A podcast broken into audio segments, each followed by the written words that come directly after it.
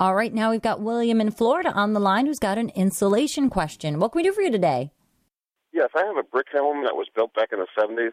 There's no Okay. insulation between the drywall and the uh, brick. Right. I Right. was wondering what would be the best way to do it. Would be to blow insulation in there, like cellulose or fiberglass, or can I do foam, or without having to rip drywall off? I'm trying to find out the easiest way to do that. So the brick wall forms both the interior and the exterior structural surface. There's no studded no, wall just, on the just, inside. the, just the just the exterior. The interior's uh, drywall. Right. Is there studs between the drywall and the brick? Yeah. If there's studded wall between the drywall and the brick, then that studded wall would be filled with fiberglass insulation in the typical way. If you can't access it, then you can blow in fiberglass or you could consider blowing in cellulose.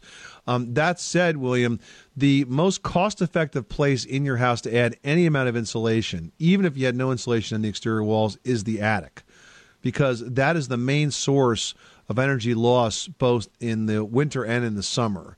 And so I would start up there and make sure that I have the right amount of insulation, which in your area is going to probably be in the 15 to 20 inch range.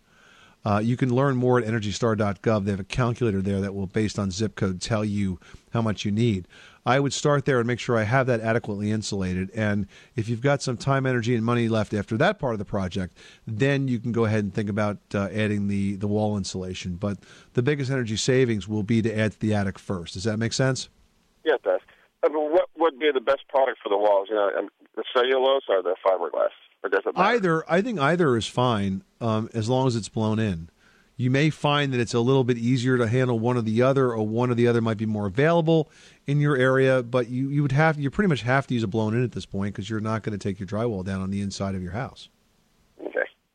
All right. Well, thank you. Appreciate You're it. welcome, William. Good luck with that project. Thanks so much for calling us at eight eight eight Money Pit.